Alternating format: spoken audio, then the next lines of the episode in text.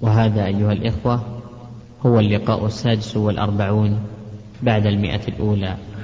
بسم الله الرحمن الرحيم. الحمد لله رب العالمين وصلى الله وسلم على نبينا محمد خاتم النبيين وإمام المتقين وعلى آله وأصحابه ومن تبعهم بإحسان إلى يوم الدين. أما بعد فهذا هو اللقاء السادس والأربعون بعد المئة من لقاء الباب المفتوح الذي يتم كل يوم خميس من كل أسبوع. وهذا اليوم الخميس التاسع من شهر شعبان عام سبعة عشر وأربعمائة وألف. نتكلم فيه بما يسر الله عز وجل من التفسير في سورة الداريات حيث انتهينا إلى قول الله تعالى. نعم. قال فما خطبكم أيها المرسلون؟ قالوا إنا أرسلنا إلى قوم مجرمين. القائل ما خطبكم هو إبراهيم عليه الصلاة والسلام. أي ما شأنكم أيها المرسلون؟ قالوا إنا أرسلنا إلى قوم مجرمين لنرسل عليهم حجارة من طين أرسلنا يعني أرسلنا الله عز وجل. لأنه من المعلوم أنه لا يرسلون أحدا من الملائكة إلا إلا خالقهم تبارك وتعالى. إلى قوم مجرمين أي ذوي جرم عظيم ألا وهو اللواط والعياذ بالله. فإنهم كانوا يأتون الرجال شهوة من دون النساء فيأتون ما لم يخلق لهم ويدعون ما خلق لهم.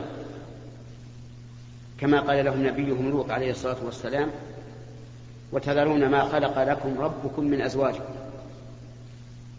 وهذه الفاحشة فاحشة نكراء لا يوقفها عقل ولا فطرة ولا دين. ولهذا كانت عقوبتها الإعدام للفاعل والمفعول به إذا كانا بالغين عاقلين سواء كانا محصنين أم غير محصنين. بخلاف الزنا الزنا أهون عقوبة لأن الزنا من لم يكن محصنا فعقوبته أن يجلد مئة جلدة ويسفر عن البلد سنة كاملة. وإن كان محصنا وهو الذي قد تزوج وجامع عقوبته أن يرجم بالحجارة حتى يموت. أما هذا فعقوبته القتل بكل حال. كما جاء في الحديث من وجدتموه يعمل عمل قوم لوط فاقتلوا الفاعل والمفعول به. ووقعت هذه الفاحشة في عهد أبي بكر رضي الله عنه. فأمر أن يحرق كل من الفاعل والمفعول به. لأن الإحراق أعظم عقوبة يعاقب بها بنو آدم. وكذلك جاء عن بعض الخلفاء أنهم أمروا بإحراق اللوط قال شيخ الإسلام ابن تيمية, ابن تيمية رحمه الله أجمع الصحابة على قتل اللوط فاعلا كان أو مفعولا به لكنهم اختلفوا كيف يقتل. منهم من أحرق ومنهم من قال يرمى بالحجارة حتى يموت كالزاني المحصن ومنهم من قال يلقى من أعلى شاهق في البلد يعني من مكان مرتفع أعلى ما يكون في البلد ثم يتبع بالحجارة حتى يموت. فالمهم أنهم متفقون على قتله ولا شك أن قتله هو الحكمة لأن هذه الفاحشة متى دبت في الرجال؟ صار الرجال كالنساء. وبدت بدا الذل والعار والخزي على وجه المفعول به لا ينساه حتى يموت. ثم استغنى الرجال بالرجال وبقيت النساء.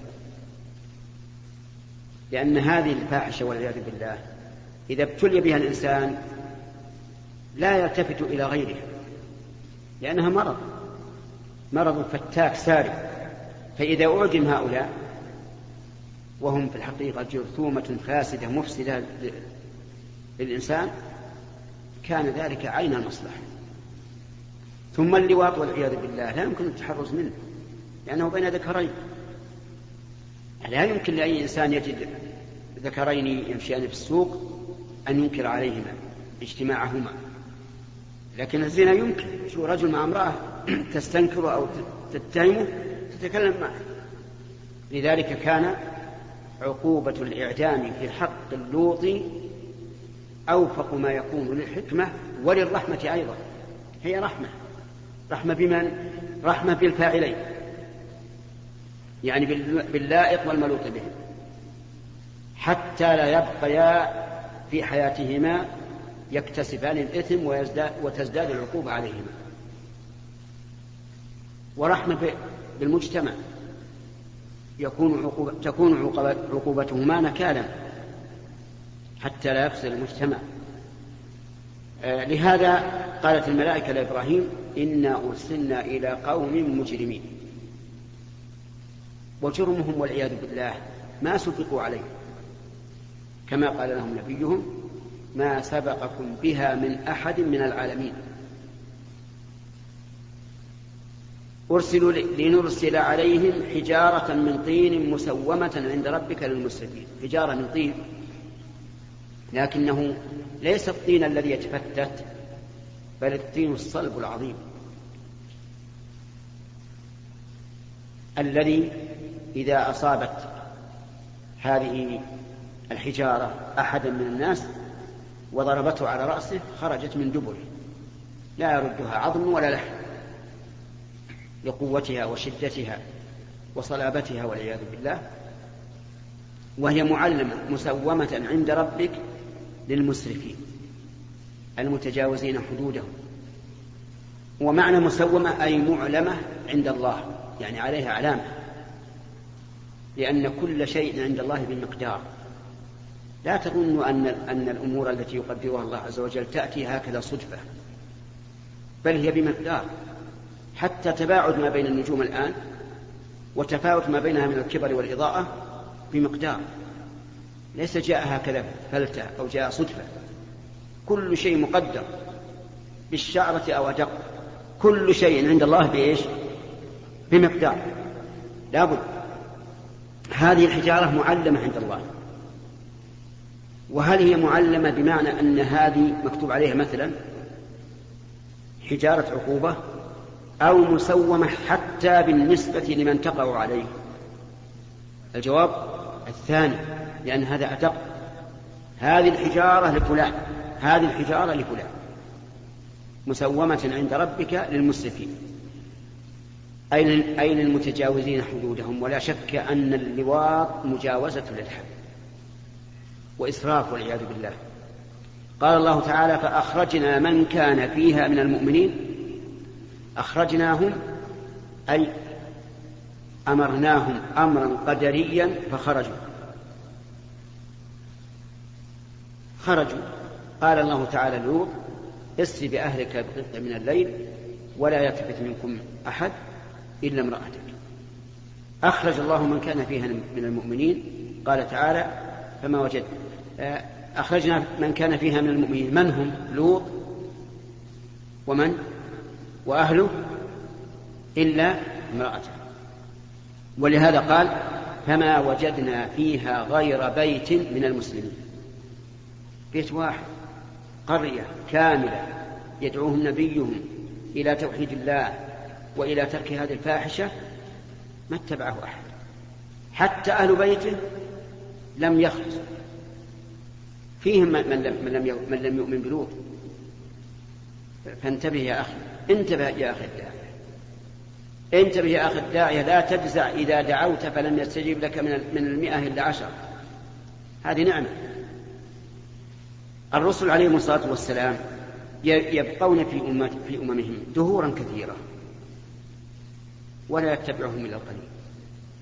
لوط عليه الصلاة والسلام من اتبعه من القرية؟ لا أحد.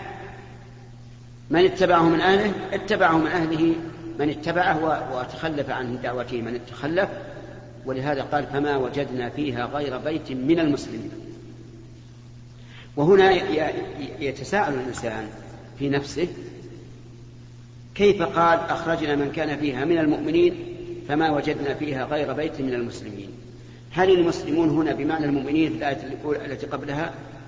ذهب بعض العلماء إلى ذلك وقالوا إن في هذا دليلا على أن الإيمان والإسلام شيء واحد. وذهب آخرون إلى الفرق وقالوا أما المؤمنون فقد نجوا وأما البيت فهو بيت بيت إسلام. لأن المظهر في هذا البيت بيت لوط أنه إيش؟ بيت إسلامي. حتى امرأته ما تتظاهر بالكفر. تظاهر بأنها إيش؟ مسلمة. ولهذا قال الله تعالى في سورة التحريم ضرب الله مثل الذين كفروا امرأة نوح وامرأة لوط كانتا تحت عبدين من عبادنا صالحين فخانتاهما. ليس المعنى خانتاهما بالفاحشة بل خانتاهما بالكفر. لكنه كفر مستور وهو خيانة من جنس النفاق. ولهذا يقال للمجتمع الذي فيه المنافقون يقال إنه مجتمع إيش؟ مسلم. وإن كان فيه المنافقون لأن المظهر مظهر إسلام إذا نقول فما وجدنا فيها غير بيت من المسلمين إنما قال من المسلمين لأن امرأته ليست مؤمنة ولكنها إيش؟ مسلمة. طيب. فما وجدنا فيها غير بيت من المسلمين. وتركنا فيها آية للذين يخافون العذاب الأليم. تركنا فيها آية أي علامة. فما العلامة؟ أهي علامة حسية أم علامة معنوية أم علامتان معنوية وحسية؟ أقول لكم قاعدة مفيدة في التفسير. إذا احتملت الآية أكثر من معنى لا مرجح لأحدهما للآخر ولا منافاة بينهما وجب حملها على المعنيين جميعا. هذه الآية نقول آية نعم نقول الآية هذه حسية ومعنوية. أما الحسية فما يشاهد من مكان قريته. التي تسمى بحيرة لوط. فإن هذا كان موضع القرية.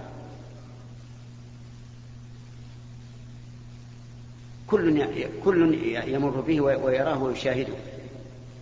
كما قال تعالى وإنكم لتمرون عليهم مصبحين. إيش؟ وبالليل. أفلا تعقلون. آية معنوية. كل من قرأ قصتهم في جميع ما ورد فيه من السور الكريمة اعتبر واتعظ وخاف هذه آية إيش؟ معنوية لكن من الذي ينتفع بهذه الآيات؟ من يخافون العذاب الأليم للذين يخافون العذاب الأليم أما المنكرون الذين قست قلوبهم فإنهم لن ينتفعوا بالآيات. قال الله تعالى وما تغني الآيات والنذر عن قوم لا يؤمنون. نسأل الله أن يجعلنا وإياكم من المنتفعين بالآيات. هذا انتهى الكلام على قصة إبراهيم ولوط عليه الصلاة والسلام ويأتي إن شاء الله بقية الكلام على آخر السورة. أما الآن فإلى الأسئلة. السلام إنما يكون للقادر. أما اللي بيسأل يسأل بدون سلام شيخ بالنسبة للأغسال المستحبة إن لم تكن على صفة غسل الجنابة هل تجزع عن الوضوء؟ بارك الله فيك الأغسال المستحبة على اسمها مستحبة. والوضوء واجب ولا يغني المستحب عن الواجب. فالأغسال المستحبة لا تغني عنه لا لا تجزي عنه بل لا بد أن يتوضأ ثم يغتسل. أو يغتسل ثم يتوضأ. نعم. هذا كتاب جمعت فيه بعض فتاواكم في الصلاة جزاكم الله خيرا. وكنا ندرس نقرأ فيه في أحد مجالسنا بالدمام. وورد سؤال عن حال المأموم إذا لم يستطع إتمام الفاتحة قبل الركوع. وكانت الإجابة أشكلت علينا. أنا أقرأ. السؤال تقرأ السؤال وجهه نعم. السؤال من شقين والمراد فيها في الشق الثاني. السؤال يقول وإذا كبر الإمام للركوع والإنسان لم يكمل الفاتحة فهل يكملها ولو أدى ذلك إلى عدم المتابعة في الركوع؟ والجواب وإذا كبر الإمام للركوع وأنت لم تكمل الفاتحة فإن كان من عادته الإسراع ولا يمكن متابعته فإن الواجب أن تنفرد عنه. وتتم صلاتك على وجه الطمأنينة وإن كان ليس ذلك عادته لكنك أنت نسيت أو غفلت. فإنك تتمها وتلحقه ولو بعد أن قام من الركوع. ولا يفوتك الركوع في هذه الحال لأنك داخل الصلاة من أولها ولست مسبوقا. نعم شرحها جزاكم الله خيرا. نعم. وزملائنا يبلغوكم السلام. آه، هذا مأموم ركع إمامه قبل أن يتم الفاتحة. فماذا يصنع؟ أيتمها ولو فاته الركوع أم يركع ولا يتم؟ الجواب إذا كان الإمام قد علم أنه لا يطمئن في صلاته ولا يقوم مقاما يتمكن فيه المأموم من إتمام الفاتحة فالواجب أن لا تصلي معه أصلا. لأن هذا لا يجوز لا تجوز الصلاة معه لأنك بين أمرين إما أن تتابعه وتترك الركن وإما أن تفعل الركن وتفوتك المتابعة. وإننا نحذر هؤلاء الأئمة من مثل هذا العمل. وقد ذكر العلماء رحمهم الله أنه يحرم على الإمام أن يسرع سرعة تمنع المأموم فعل ما يجب. والطمأنينة واجبة. فهؤلاء الأئمة لا يصلحون أن يكونوا أئمة للمسلمين ويجب عزلهم عن الإمامة إذا كانوا أئمة آه، موظفين. ويجب على المسؤولين عن الأئمة أن يطوفوا بالمساجد ومن وجدوه على هذه الحال ولم يستقم فيقوم بواجب الإمامة أزاحوه عنها. لأن هذه رعاية فأقول إذا كان من عادة هذا الإمام أن يسرع هذه السرعة التي لا يتمكن المأموم في معها من قراءة الفاتحة فالواجب على أهل المسجد أن أن يطالبوا بإزالته وإزاحته وإبعاده. ومن علم منه ذلك فلا يدخل معه أصلا. يذهب إلى مسجد آخر. لكن قد يكون الإنسان ما يدري عن, عن الإمام. فدخل معه. وركع قبل أن تتم. فنقول أتم الفاتحة ثم تابعه في الركوع وإذا رأيت أنه سيبقى هكذا ففارقه ولو في أثناء الصلاة. معلوم الآن؟ سميت الفاتحة ثم أنه ركع وعند وقام من الركوع ولما أن أركع سجد. وهكذا أتم إذا معناه انوى الانفراد إذا كان ما يمكن تتابعه حتى إذا ركع حتى إذا رفع من الركوع على طول سجد أخرج عنه. أخرج. أنوي الانفراد ودع. نعم. يا شيخ إذا إذا كان الإنسان شديد الشهوة بحيث يكون يعني كثير المدي هل يلزم أنه يخلع ملابسه كل ما أصابه المدي؟ بحيث أنه أحيانا ما يعلم المكان. آه، المدي في الواقع هو الذي يأتي عقيب الشهوة. وقد أصيب به علي بن أبي طالب رضي الله عنه فكان رجلا مذاء فأمر المقداد بن الأسود أن يسأل النبي صلى الله عليه وسلم عن حكمه فقال يغسل ذكره ويتوضأ. فلا بد من أن تغسل ذكرك وتوضأ. أما من جهة الملابس فنجاسته أخف من نجاسة الثوب يكتفى فيها بالنضح. يكتفى فيها بالنضح بمعنى أن تصب عليه الماء وإن لم يتقاطر وإن لم تعصر كبول الغلام الصغير. الغلام الصغير الذكر إذا لم يأكل الطعام يعني توه يتغذى على اللبن فهذا إذا إذا بال على مكان يكفي أن يصب عليه الماء فقط وإن لم يتقاطر. نعم. نعم. شيخ هل ملك الموت موكل بقبض أرواح الحيوانات؟ إيش؟ ملك الموت. نعم. الحيوانات. موكل. وش رأيك إذا قلت ملك الموت موكل بقبض أرواح الحيوانات أو غير موكل؟ وش الفائدة من هذا؟ هل سأل الصحابة عنه الرسول؟ هم أحرص منا على العلم والرسول أقدر منا على الإجابة. ومع ذلك ما سأل. إنما قال الله عز وجل قل يتوفاكم ملك الموت الذي وكل بكم وموكل بقبض بني أرواح بني آدم. أما غير أرواح بني آدم فلا ندري. الله أعلم. ولكن أهم شيء يعني في جواب هذا السؤال أن الإنسان لا يتنطع قال النبي صلى الله عليه وسلم هلك المتنطعون فلا تسأل عن شيء ما في فائدة. والله لو كان فيه فائدة بعلمنا أن ملك الموت يقبض أرواح الحيوانات الأخرى لبينها الله ورسوله إما في القرآن أو السنة أو أن الله يقيض من يسأل الرسول عن هذا. ولهذا كان الصحابة يفرحون أن يأتي أعرابي من البادية يسأل الرسول عن شيء ربما لا, لا يستحيون أن يسأل الرسول فيه فالحاصل يا أخي أن أنت ومن يسمع أن التعمق في هذه الأمور غلط. لأن الرسول قال هلك المتنطعون. ما قالها مرة هلك المتنطعون. هلك المتنطعون هلك المتنطعون.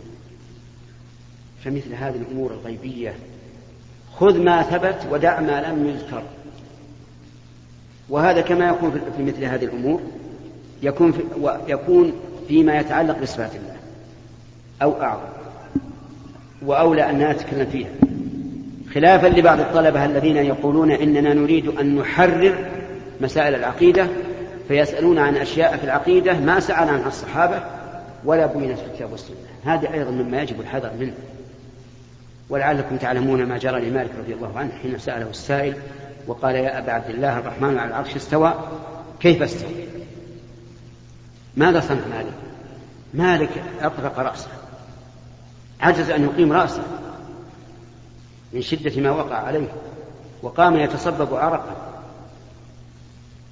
ثم رفع رأسه وقال يا هذا الاستواء غير مجهول والكيف غير معقول والإيمان به واجب. والسؤال عنه بدعة وهو إمام من الأئمة. فعلينا يا إخواني أن مسائل الغيب نأخذ ما, ما, ما, ما ثبت عندنا والباقي؟ إيش؟ نسكت عنه. لو كلفنا به أو كان لنا مصلحة من معرفة لبينه الله. قال الله